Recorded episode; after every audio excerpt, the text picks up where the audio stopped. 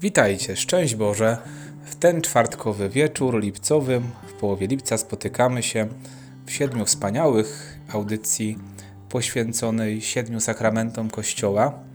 Już od jakiegoś czasu udało nam się przedrzeć przez te wszystkie wprowadzające, ale również bardzo ważne treści. Jeżeli ktoś słucha dopiero od niedawna Siedmiu Wspaniałych, albo jest od niedawna na kanale Ewangelia po katolicku, czy na s- podcaście na Spotify, czy Anchor FM, to zachęcam serdecznie do wrócenia do poprzednich odcinków, bo ciężko będzie dobrze zrozumieć sakramenty bez tego wprowadzenia. Jest ono, wydaje się, e, takie mm, może niepotrzebne, no bo czasami mówimy, a to wiem, to już jakoś jest znane, to czasami już w tym momencie pewne treści pomijamy, a jednak myślę, że bardzo warto do tego sięgnąć, ponieważ wiele treści, ja przynajmniej sam bardzo z tego skorzystałem, z tego y, poznawania katechizmu, poznawania tych treści odnośnie samego dz- działania sakramentów, jak one działają jako wszystkie. A teraz rozważamy sobie kolejne sakramenty. Jesteśmy przy Chrzcie Świętym. Dzisiejszy temat, który podejmiemy, to będzie kto może przyjąć chrzest. Powiemy sobie o chrzcie dorosłych, chrzcie dzieci, a także mm, zależności wiary i chrztu. Będą to punkty katechizmu od 1246 do 1255. Bardzo ciekawe treści. Już sobie je tutaj przejrzałem wcześniej, żebyśmy mogli wspólnie je razem teraz rozważyć. Bardzo, bardzo na ten odcinek, odcinek wszystkich zapraszam. I oczywiście też zachęcam do otwarcia katechizmu, żeby śledzić tekst, pewne treści pomijam e, z racji tego, że żeby ten odcinek nie był zbyt długi, ale też po to, żeby Was zachęcić do tego, żeby samemu sięgnąć do katechizmu, katechizmu Kościoła katolickiego. No i pytanie na nasz, nasza odpowiedź na nasze pytanie jest bardzo prosta, jest w punkcie 1246 i wydaje się oczywista, ale myślę, że warto sobie to uświadomić, że zdolny do przyjęcia chrztu jest każdy człowiek jeszcze nieochrzczony, bo sakrament chrztu świętego jest jednym z tych sakramentów, które przyjmuje się w życiu tylko raz. Innym sakramentem, e, który przyjmuje się tylko raz jest bierzmowanie, sakrament święceń. No i jeżeli ktoś ym, po, po tym, jak zostanie wdowcem y, czy wdową, mm, nie wstąpi w kolejny związek małżeński, to również sakrament małżeństwa będzie dla niego takim sakramentem. Reszta sakramentów przyjmujemy je wiele razy. Eucharystię powinniśmy jak najczęściej przyjmować, ale o tym powiemy sobie pewnie jeszcze przy omawianiu mszy świętej i sakramentu Eucharystii. Jeśli chodzi o chrzest dorosłych, to chrzest ten był od samego początku Kościoła praktykowany, y, szczególnie w tych wspólnotach, gdzie nie było wiary. Na początku oczywiście to nigdzie tego nie, tej wiary nie było, więc generalnie chrzczono osoby dorosłe, ale nie tylko i o tym sobie powiemy jeszcze za chwilę. Y, Przynajmniej jeśli chodzi na razie, mówimy chrzest dorosłych od początku oczywiście był udzielany dorosłym, i teraz tam, gdzie mm, głosi się Ewangelię mm, na misjach, gdzie wiara dopiero jest poznawana przez ludzi, to tam ten chrzest dorosłych jest. Chociaż też zdarza się w krajach nawet Europy Zachodniej, czy nawet w Polsce, że chrzci się dorosłych. Przyznam, że raz byłem uczestnikiem takiego chrztu świętego w parafii świętych apostoła i Piat- y, apostołów Piotra i Pawła w Zawierciu, gdzie podczas bierzmowania w parafii jeden ym, dorosły chłopak, mężczyzna, ponieważ nie był ochrzczony, a poznał Pana Jezusa, chciał stać się chrześcijaninem, przyjął również chrzest, bierzmowanie i Eucharystię. Bo właśnie mm, katechumenat, co to jest katechumenat? Jest to taki okres przygotowania, czas katechez, czas modlitwy, wspólnych spotkań we wspólnocie wiary, y, czas przygotowania do przyjęcia przez katechumena, czyli takiego człowieka, który chce być ochrzczony, trzech sakramentów inicjacji chrześcijańskiej, chrztu, bierzmowania i Eucharystii. Y, Te sakramenty nazywamy tak zbiorowo. One y, trzy wszystkie stanowią mm, spełnię pełnię inicjacji, czyli wtajemniczenia chrześcijańskiego. Człowiek, który jest po pełni inicjacji chrześcijańskiej, można powiedzieć o nim, że jest w pełni chrześcijaninem. Chodzi tutaj mm, o taką mm, dojrzałość chrześcijańską. Y, nie chodzi o, może tak, nie chodzi o dojrzałość taką w pełni w uczynkach, bo to zdobywamy całe życie, ale już no, wewnętrznie już jest ukształtowany, bo już przyjął te sakramenty, które są wystarczające do tego, żeby w pełni osiągnąć dojrzałość chrześcijańską. Nie wiem, czy to do końca jest zrozumiałe. Chodzi o to, że kto przyjął chrzest, bierzmowanie, Eucharystię, ma już wszystkie środki do tego, żeby wzrastać w wierze. Myślę, że jakoś to mm, zrozumieliśmy. I katechumenat jest taką czasem formacji. My, jako ludzie ochrzczeni, mamy w różnych wspólnotach również. To się po Soborze Watykańskim II, szczególnie w Kościele, rozpowszechniło. U nas na gruncie polskim mamy przede wszystkim ruch Światło Życie, który jest ruchem katechumenalnym, czyli też bazującym na katechumenacie i jego celem, jego celem jest przygotowanie ludzi już ochrzczonych w ramach, to się nazywa bardzo trudne słowo, deuterokatechumenat, czyli po polsku drugi katechumenat, ponieważ ksiądz Blachnicki, założyciel ruchu Światło Życie, zobaczył, że jest wiele ludzi ochrzczonych, ale nie rozumiejących, na czym polega prawdziwe życie wiarą, y, życie nauką Chrystusa, bycie chrześcijaninem.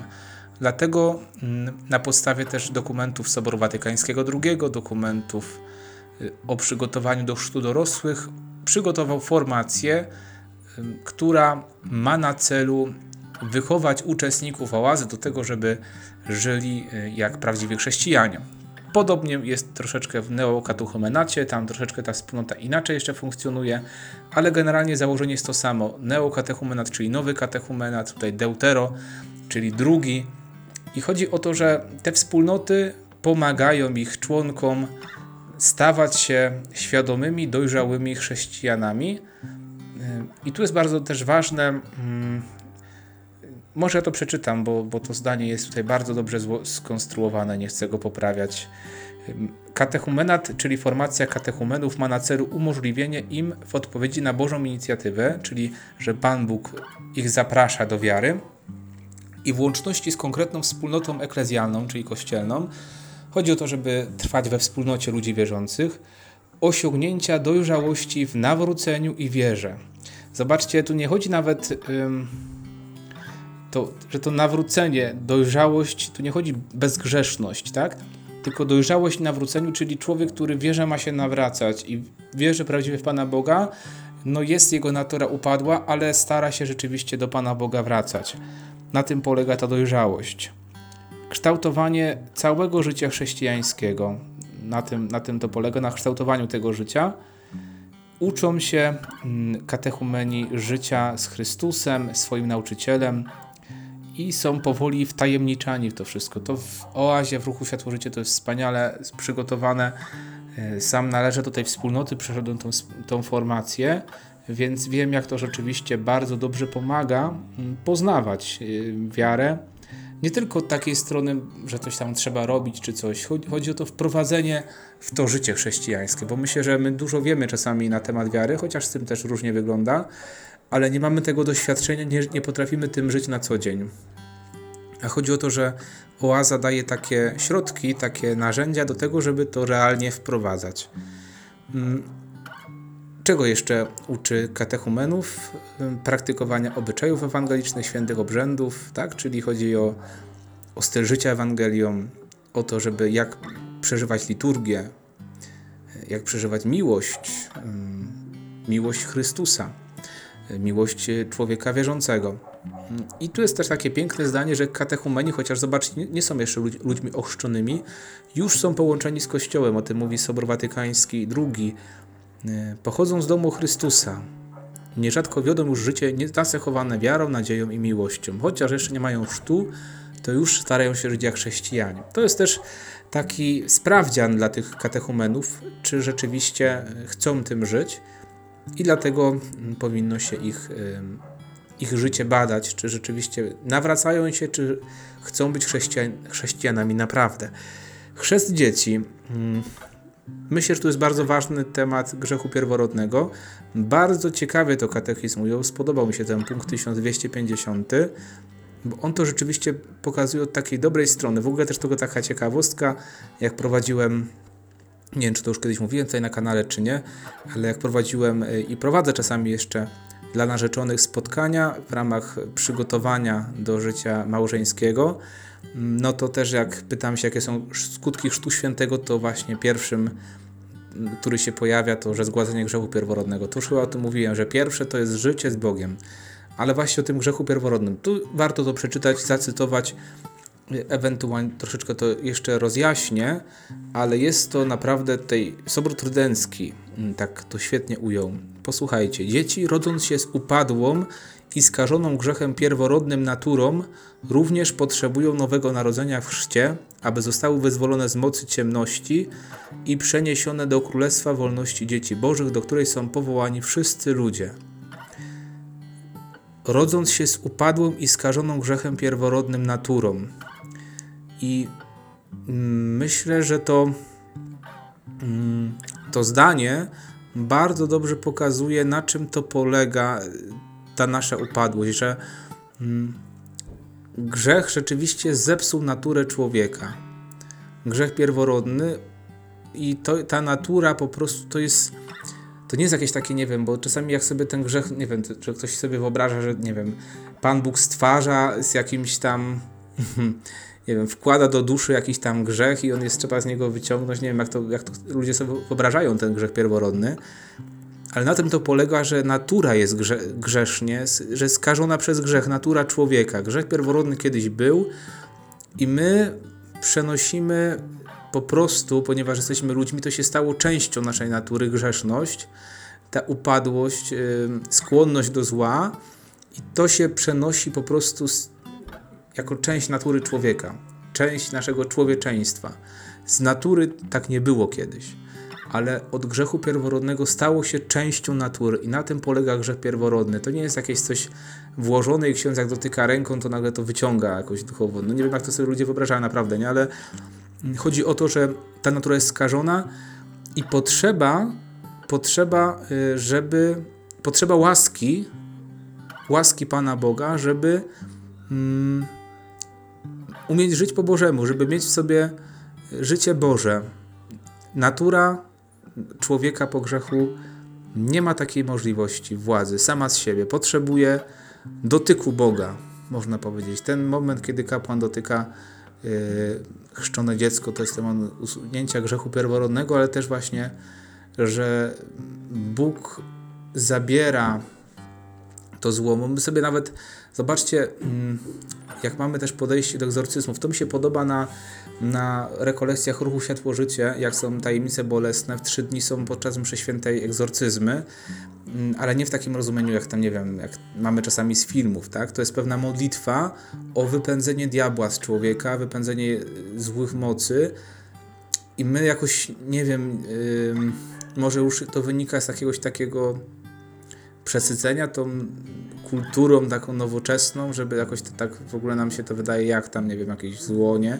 Każdy grzech sprawia, że no diabeł mieszka w nas, tak? Zapraszamy złego, niekoniecznie jesteśmy opętani, ale no dusza w grzechu jest siedliskiem zła.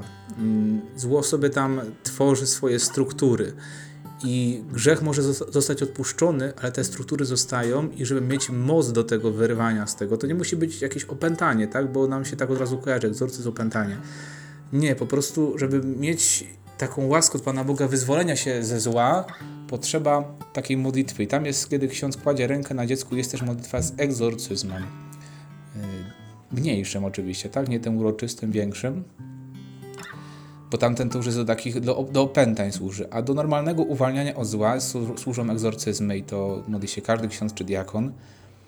Ważne, żeby sobie to uświadomić, że każdy grzech rzeczywiście stwarza w nas jakieś królestwo złego i po to jest ten obrzęd, żeby to królestwo złego z dziecka też zabrać. No, jest małe, tak, ale to nie znaczy, że nie ma grzechu. No, ma ma też, bo ma taką naturę, ludzka natura. To nie znaczy, że on jest grzeszny, bo coś zrobił. Po prostu jest człowiekiem. I każdy potrzebuje dotyku Boga. E, tutaj też jest mowa o tym, że rodzice chrześcijańscy powinni mm, być nie tylko jako rodzice naturalni, to jest ich taka naturalna oczywiście funkcja, te, to, to pełnią, ale też jako rodzice chrześcijańscy opiekują się życiem tym nadprzyrodzonym dziecku. I to jest rola bardzo ważna. E, Rodzice chrzestni też się do tego zobowiązują. Chyba jeszcze o chrzestnych będzie. Tak, będzie na koniec dzisiejszego odcinka trochę o chrzestnych. Ale tak, jeszcze taka ciekawostka. Może nie wiedzieliście o tym, ja też dzisiaj się dowiedziałem. Praktyka chrztu dzieci od niepamiętnych czasów należy do tradycji Kościoła. Wyraźne jej świadectwa pochodzą, uwaga, z II wieku. Jest jednak bardzo możliwe, że od początku przepowiadania apostolskiego, gdy całe domy przyjmowały chrzest, chrzczono także dzieci. Bo tak jest rzeczywiście mowa nawet w dziejach apostolskich, więc zobaczcie, chrzest dzieci nie jest tak naprawdę jakimś wymysłem nowoczesnym, ale już był w Kościele od dawna. Ciekawe. Wiara i chrzest, tak, to już taki ostatni punkt na dzisiaj. Chrzest jest sakramentem wiary i mówimy, że na chrzcie dostajemy tę wiarę. Jakąś trzeba wiarę mieć, żeby być ochrzczonym, tak? No skoro ktoś przyjmuje chrzest jako dorosły szczególnie, no to, no to ma, ma tą wiarę. Ym, Uwierzył w Chrystusa, no i chce przyjąć chrzest. To jest wiara w zalążku. Pan Bóg daje takie, ym, daje taką łaskę wiary, tak? Ale chrzest jest po to, żeby tak naprawdę zaczęła się nasza przygoda z wiarą, czyli nasze pogłębianie relacji z Bogiem. Na tym to polega. I jest taka możliwość, gdy katechumeni czy rodzice proszą, y, o co prosicie Kościół Boży, pyta kapłan, i wtedy niekoniecznie trzeba odpowiedzieć o chrzest, ale też jedną z odpowiedzi, które, się które można użyć, jest o wiarę. To jest pewien zaczątek, który ma się rozwijać, jak mówi katechizm Kościoła katolickiego. Powinna wzrastać, dlatego co roku się celebruje Wigilię Paschalną, odnowienie przy, przyrzeczeń chrzcielnych. W ogóle te Triduum Paschalne to jest coś, co powinien każdy chrześcijanin przeżywać. To jest taki sprawdzian też naszej wiary, naszego chrześcijaństwa. Czy my rzeczywiście rozumiemy, że to trzeba na tych liturgiach być? Zachęcam naprawdę jeszcze raz do wrócenia, jakby ktoś chciał. To jest pierwsza seria w ogóle filmów na tym kanale. Ona jeszcze była trochę na innym przez jakiś czas, potem tu przetransferowałem przy Jezusie. Zachęcam do tego, żeby tam wrócić kiedyś, albo dzisiaj, albo kiedyś tam indziej w Triduum, o tym, jak przeżywać Triduum Paschalne. To jest istota, źródło naszego chrześcijaństwa, naszej tożsamości. Bardzo ważne to słowo tożsamość. Chcę o to walczyć, żeby swoją tożsamość i też innych kształtować, żeby w ogóle ta świadomość, że tożsamość jest ważna. Jeśli chcemy być prawdziwymi chrześcijanami, bez triduum, bez takiego głębokiego przeżywania tego czasu, myślę, że nie da się tego. Może to jest mocne słowo, ale uważam, że nie da się być takim w pełni chrześcijaninem. Może nie dlatego, że nie wiem, może tak. Jak ktoś nie może, ma pracę, no to wiadomo, że nie może uczestniczyć w liturgiach, ale, ale samo przeżywanie tego czasu, no to jest coś, o, czym, o co musimy zawalczyć i odkryć w ogóle. Do tego też między innymi przygotowuje ruch Światło Życie. O tym Triduum nawet przeżywa się w formie rekolekcji. Bardzo warto w takich rekolekcjach uczestniczyć, żeby to wszystko poznać, zrozumieć, doświadczyć głęboko. I mamy ostatni punkt o ro- roli rodziców chrzestnych. Oni powinni być głęboko wierzący.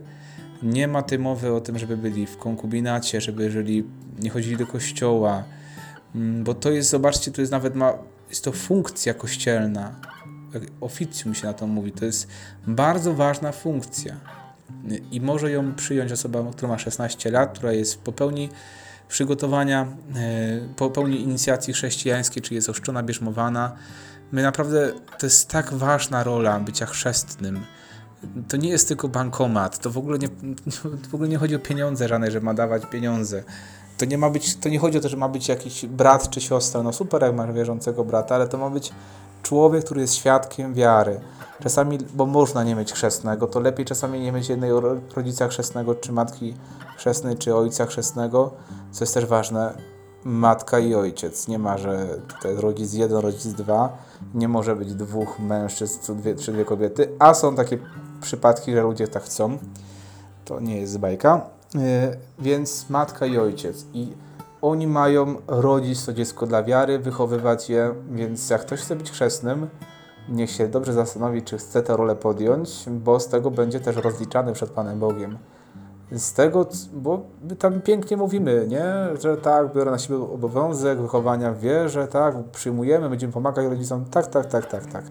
Potem nic z tego nie ma, więc bardzo, bardzo o to proszę, mm, żeby tych też mm, świadków wiary y, chrzestnych, mm, żeby wybierać takich, którzy rzeczywiście na te funkcje się nadają. To jest duży problem. Sam gdzieś to widzę, jak na tych chrzestnych wybiera się różne osoby, nie zawsze nadające się do tej funkcji. No i to byłoby na tyle. Dziękuję Wam za dzisiaj. Trochę chyba dłużej wyszło, ale no cóż, bardzo ważny temat. Bardzo się cieszę, że mogliśmy go wspólnie sobie razem po, na ten temat porozmawiać, mm, że mogliśmy go razem poznać.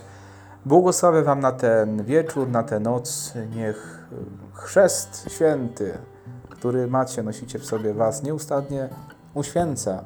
Przez Niego Bóg niech Was uświęca. Niech On wytryskuje jak takie źródło w Waszych duszach, które będzie obmywało Waszą naturę z grzechów i umacniało do życia wiarą. Niech więc Was błogosławi Bóg Wszechmogący, Ojciec i Syn i Duch Święty. Amen. I do usłyszenia w Siedem Wspaniałych już w niedzielę o tej samej porze co zawsze. Z Bogiem.